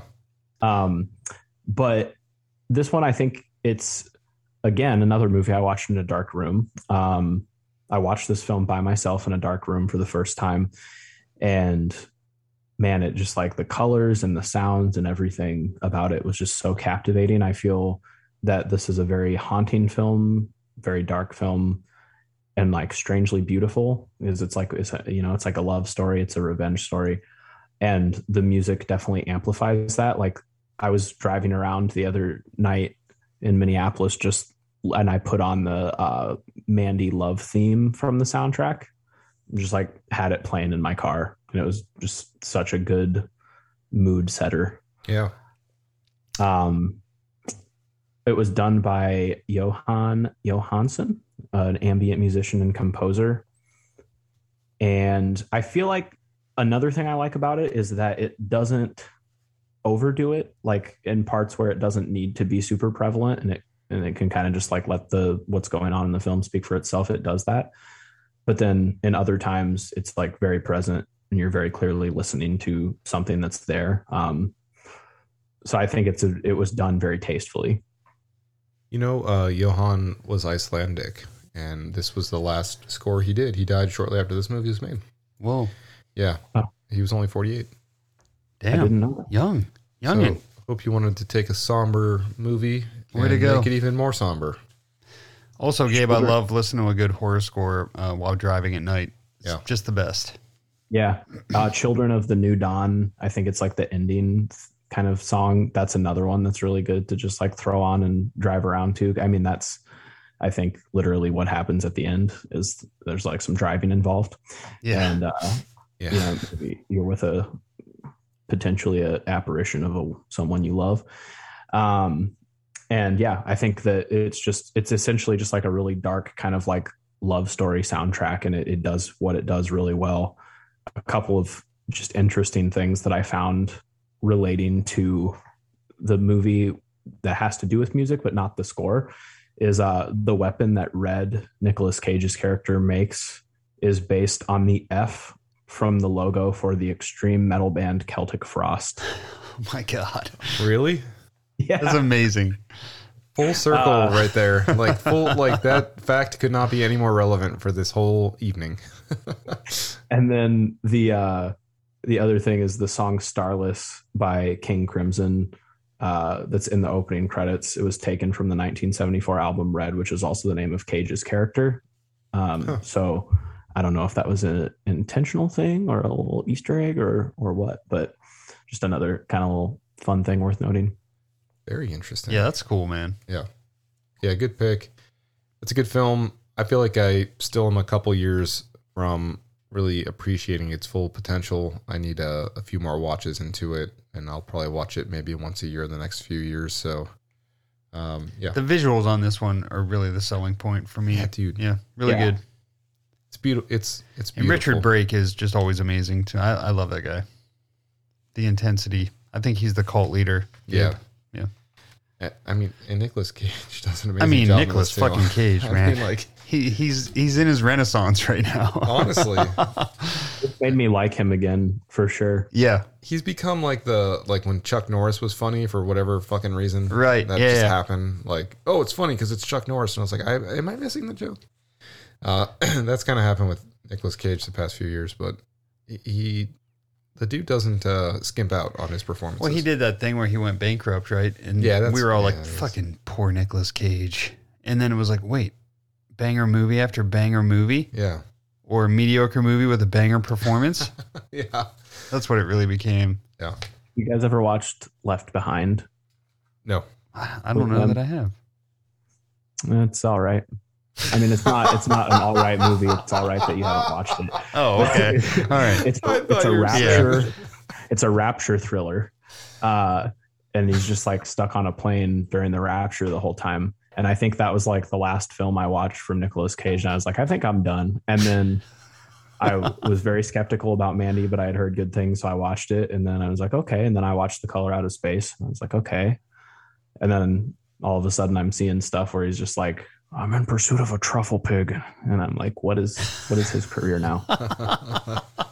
that movie actually was weirdly good. Um, what about what was that movie that uh, Gabe? I think we talked about this on the Discord channel. Uh, Incident wasn't Incident in the Ghostland because that's a different movie, but Oh, uh, Prisoner. prisoners of the Ghostland. Yeah, yeah, man. that was a no go for me. yeah.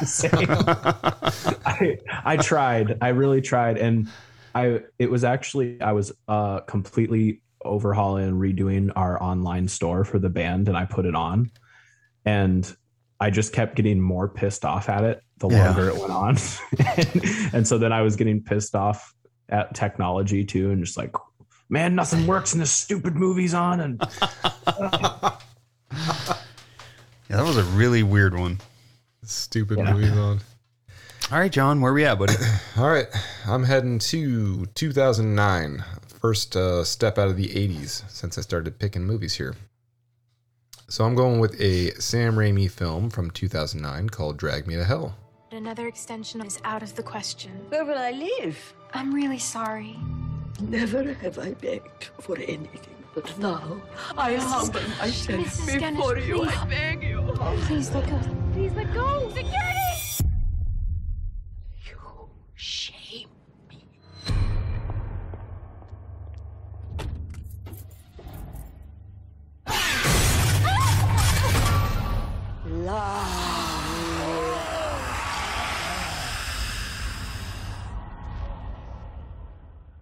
So this film is starring Alison Lohman, Justin Long.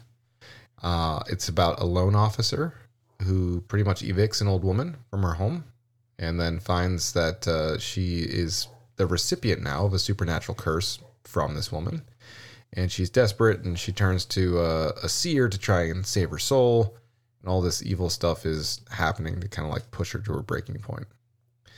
So, I took actually.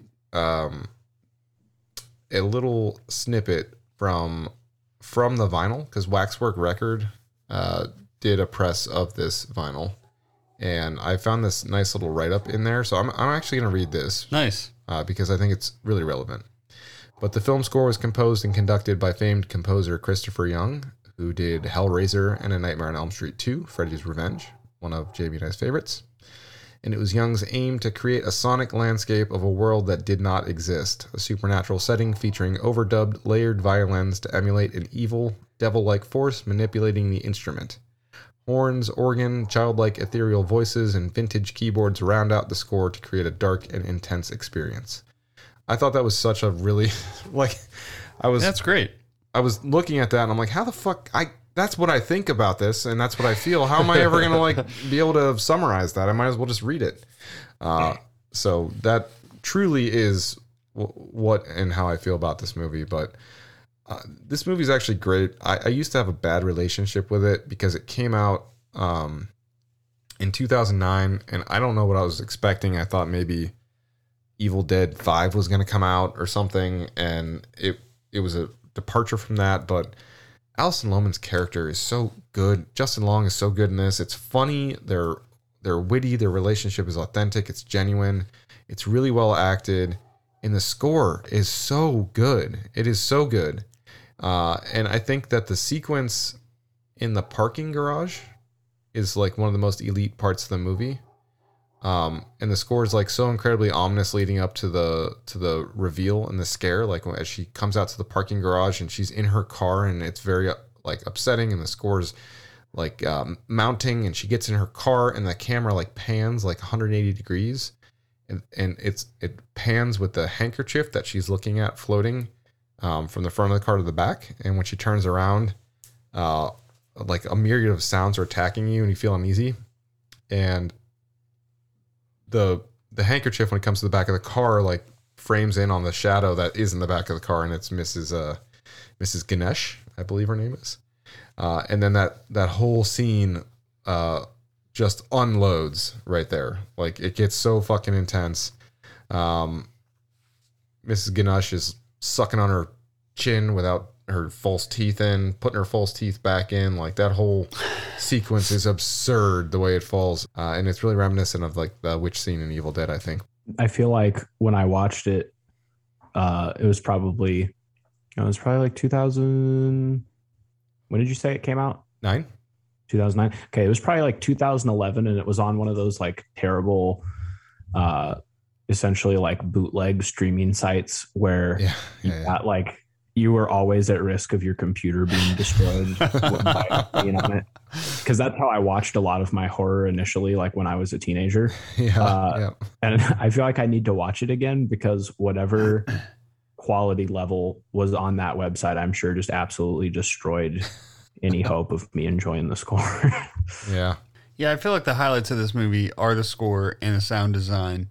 Uh, It's great. I, I just I this is one of those movies I want to love more every time I watch it. Kind of like what you were saying. Um, Yeah. I always like I feel like it drags like no pun intended. I feel like it drags just a little bit in the middle, uh, drags where me I'm just hell. like, let's uh, let's get to the let's wrap it up. Uh, but I mean, I love the vibe of it, and uh, you know, just my two cents. All right, cool. Fuck you, Jamie. It's your turn. Number two. All right, so my number two is way better than that one. It's uh, Chopping Mall from 1986. Oh, as a new security system. Completely mobile, user friendly, and absolutely fail safe. But something is going wrong.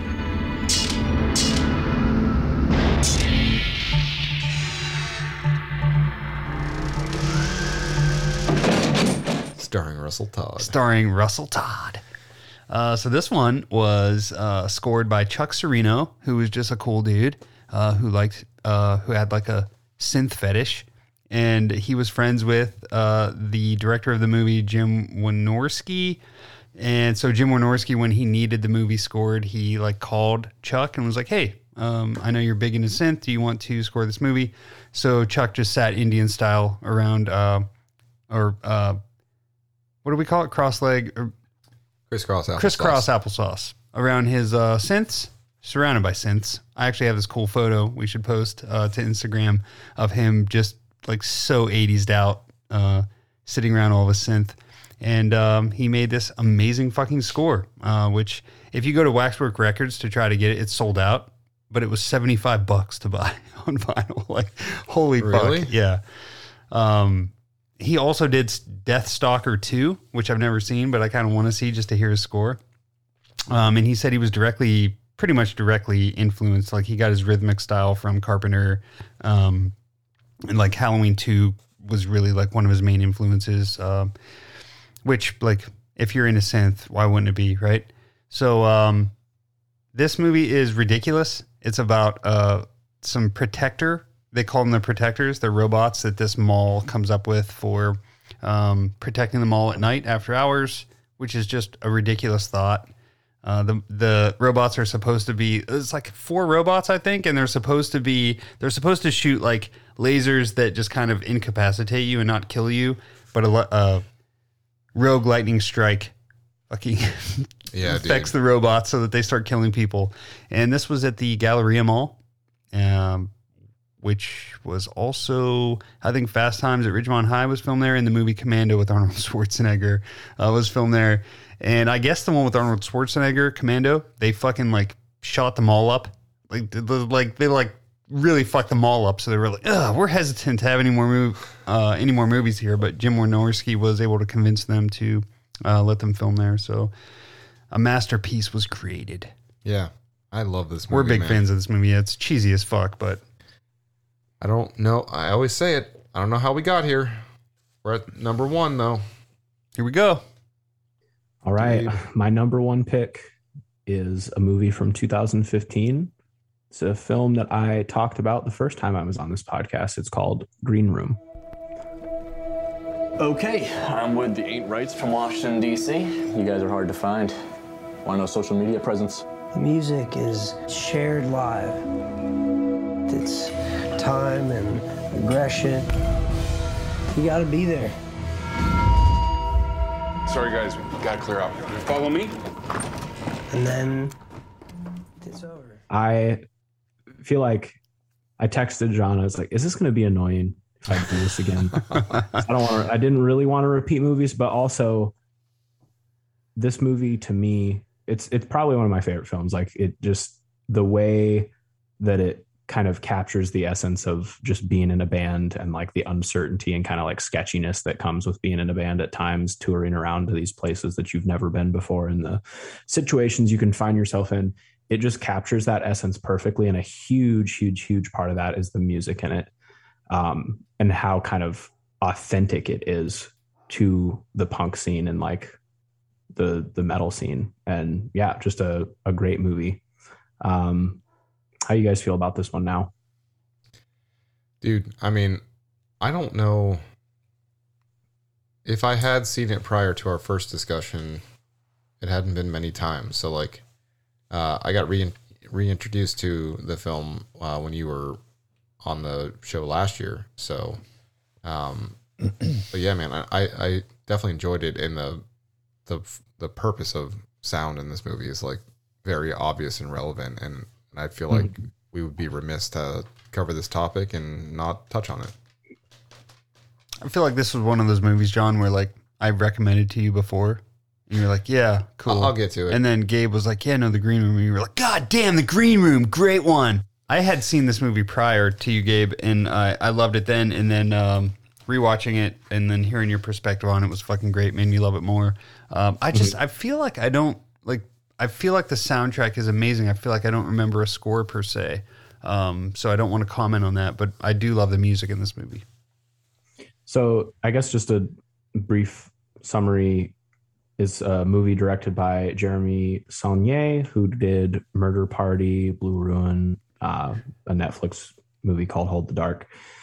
And uh, this movie is about a punk band called the Ain't Rights that have a really bad show where they get underpaid and the promoter that puts it on he's like all right i'll make it up to you tomorrow. Go to this place. You can crash at my place and then go play this bar. Um, and they end up going there and realizing that it is a nazi bar and then they witness a murder happen and then they get trapped in the green room having witnessed a murder. Uh, and then patrick stewart is just like so good in this film. Oh yeah, Yeah, dude. so menacing. Yeah like the owner of serious the, presence. Yeah, yeah, the Vari just shows up and kind of takes command on things. And so then they have to try to figure out how to get out of this venue. And because there's also like a essentially they have like an, an army of like Yeah. skinhead kids that that Yeah, uh, that's it. attack them. um, so yeah, it's a it's a really interesting movie. Um, I think some of the major highlights for me is the band, which is you know made up of actual actors, like I would say pretty pretty well known names, at least like uh, Anton Yelchin, like definitely him. Um, Imogen Poots, like there's some pretty decently known names and they actually learned like their parts on the instruments they played it they you can listen to the in the soundtrack of it on spotify like you can listen to the recordings All right, um, head to my number one. I'm going to another new decade I haven't touched yet, the 70s. So the last year of that decade, 1979, the Don Coscarelli classic Phantasm. Phantasm. The delusion of a disordered mind. A phantom. A spirit. A ghost. For nearly four decades, it has been contained. But evil always has a way of breaking free.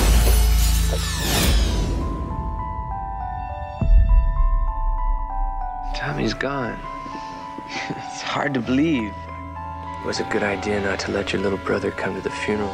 Hey, I don't like this place. Something weird is going on up there. The funeral is about to begin, sir. dude, this is an interesting one for you because I know. I feel like you don't like this movie that much. That's what you think. Yeah, I do like this movie. that's what you thought. Yeah. Uh, so this movie starring A. Michael Baldwin, Bill Thornbury, Reggie Bannister. It's about a teenage boy and his friends who face off against a mysterious grave robber known only as the Tall Man, who employs a lethal arsenal of different weapons. Um, I actually refer to them as lobotomy balls because there are these little balls that fly through the air, attached to the front of your head, suck out all your juices, They're and amazing. spit it out. Yeah, That's amazing. One of the better like uh, weapons in horror. They're ridiculous. so basically, though, you have Mike. What is this movie? Like what the? Have you seen this, Gabe?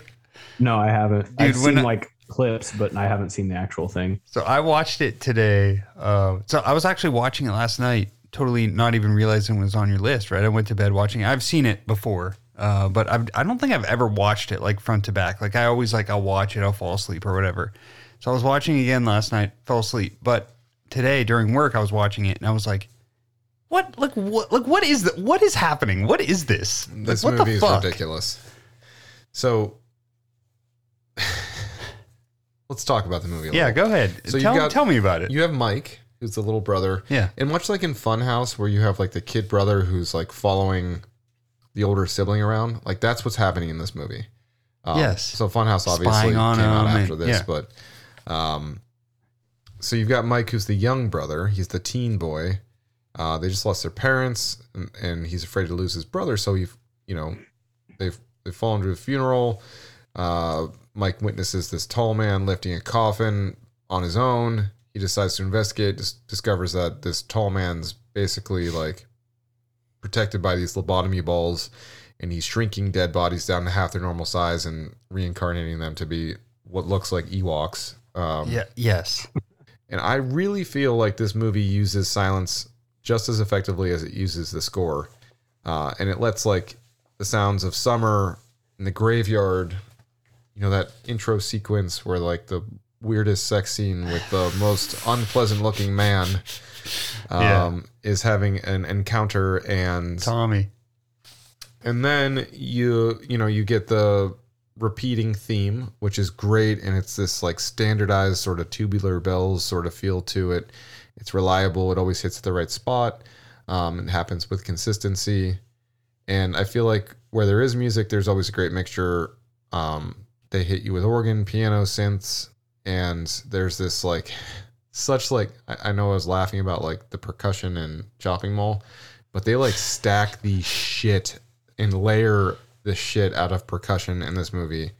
Um, it's really crisp um, in the way that it sounds, and you'll hear just like 90 seconds of like just percussion happening, and it'll be offset of like 90 seconds of just synth, and you truly feel as if the music was written kind of like you were describing with with uh, with Trick or Treat. You feel like the the music's written like actually to the film, and that they were scoring it as they were watching it, kind of thing. Um, I also feel like it would be irresponsible of me not to mention the fucking ice cream man with his ponytail. If we're talking about music, who Gizmo's ice cream. Reggie, right? yeah, yeah, Reggie, who shows up to his buddy's place with his acoustic guitar, and they just rip out that song, Dude.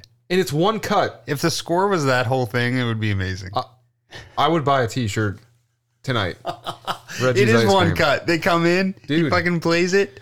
So It's the one funny- dude's playing electric guitar, and the other guy, Reggie, sits down with his acoustic and just fucking rips it up. Dude, it's he's great. doing Here at solos. midnight is what it's called. What is it? Sitting here at midnight. Sitting here at midnight. Yeah, that sounds right. Yeah. I got it queued up for when I'm done. Dude. Dude. When I think of you and Phantasm, like they're on opposite ends of the room. Not anymore, buddy. We reside in Interesting. Look at you. You've turned a page. Crisscross applesauce with Proud the of tall you, man. man. You do a horror podcast for two and a half years, and here you are. Yeah. Y- Your palate refines a bit. Yep. All right, what's your last one? right, my number one is not it, it. Like, there's no change here. Nothing is refined. It's Scream. Someone is playing a deadly game.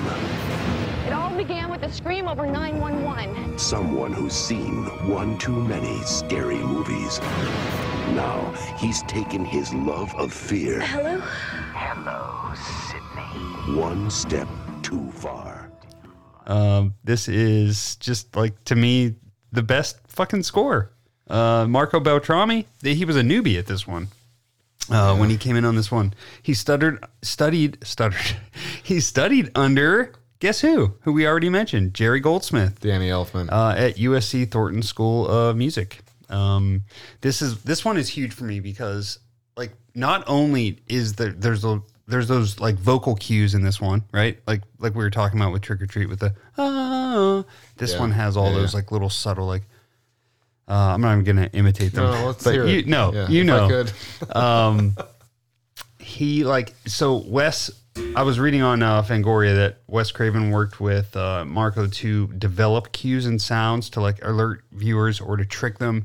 So I didn't even really realize that this movie kind of like uh, pioneered the whole like, all right, well that refrigerator door is open. Like when I close it, there's gonna be a bad guy there, just based on the sounds that you hear, right? And then you close the door and there's someone there or there's Oh, not. dude. But you or can the trick somebody. when Sidney's in the foyer and she opens the door and it does that like ah. Right, And then exactly. He's in there a couple based scenes on those later. cues, you trick somebody to either think they're going to be there or they're not, and they kind of pioneered that. And I didn't really realize it. It's like it's such like an old hat trick now. Uh, that you don't even really think about it as like a new thing. Yeah. Uh, but to me, that like the way that they also incorporate sort of the they mimicked uh he mimicked like the alt rock sound that was hugely popular at the time just with his score like it wasn't even um you would think you're listening to an alt rock song but you're not you're listening to a score you know uh, it's like how you said like it kind of transitions to like the 90s music Yeah. that you expect to hear but it's really just a score and i think it's amazing i think it was a, a trendsetter I like the use of uh, red right hand. oh my god just dude the nick Nick cave yeah in that scenes, yeah. and the way they brought it back in the new one Yeah. man. Yeah, that was cool. And he made a, I think a specific, like a version for Scream Three or something like that, or there was like a different one maybe. Hmm. Don't quote me on that, but I think that was something that happened. All right. Well, Gabe, one last plug, man. Let's remind everyone where they can find your music and uh, what the name of the album is again. Yeah, uh, Wrath Like Flowers Upon My Brow is the name of the album. Comes out Friday, July 15th. If anybody's trying to uh, travel, we're doing a release show in uh, St. Paul, Minnesota on the 16th. But we also have some Midwest dates and are trying to put together some more than we already have announced. So maybe we'll be in your area. But uh, at Careful Gaze on socials, carefulgaze.com. If you want to look at shirts and cassettes and CDs and stuff, carefulgaze.shop. Uh, I failed to mention that like the entire imagery of the album and merch and all of that is very horror influenced and the album's about death and grief and it's very cinematic and dark and uh, i didn't say anything about that at the top so if you like horror you might and you like post hardcore or at least rock you might like the album I would say that the majority of our listeners will dig it. So make sure you guys check it out next week. if you like red right hand you'll love this There you go. All right, and we're gonna actually see you out with a careful gaze track. So enjoy, guys, and please do yourself a favor and check out this band.